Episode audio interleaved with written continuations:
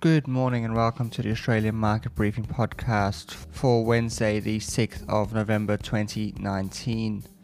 We saw some record highs on several indexes overnight, including the Dow Jones and NASDAQ. They have pulled back a little bit from that point through the afternoon. So far the S and P five hundred is flat, the Dow Jones is up a third of a percent. The NASDAQ is up zero point one six percent. They still have about an hour and a half to trade. The A S X two hundred was up zero point one five percent yesterday. The Nikkei was up one point seven three percent. The F T S E was up a quarter of a percent and the Stoxx fifty was up zero point two eight percent. The A S X is set to rise this morning, with those markets around the world hitting record highs overnight. It has been a fairly quiet night of news, so nothing in particular has been driving the markets.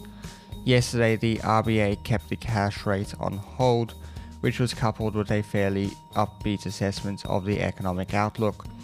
They said that a return to higher inflation could happen over the medium term.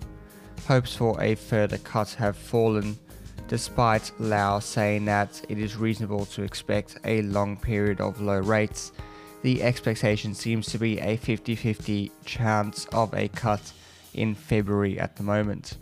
That is all we have for today. Thank you for listening. I'll be back tomorrow with another episode. Hey guys, thank you for listening to that episode of Australian Market Briefing. Just thought I'd let you know about the other podcast I do, which is called Business as Usual.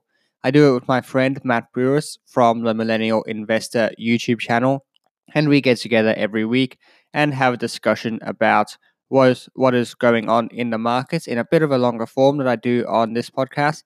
And we also have some discussions about how we like to act on the information and news that happens.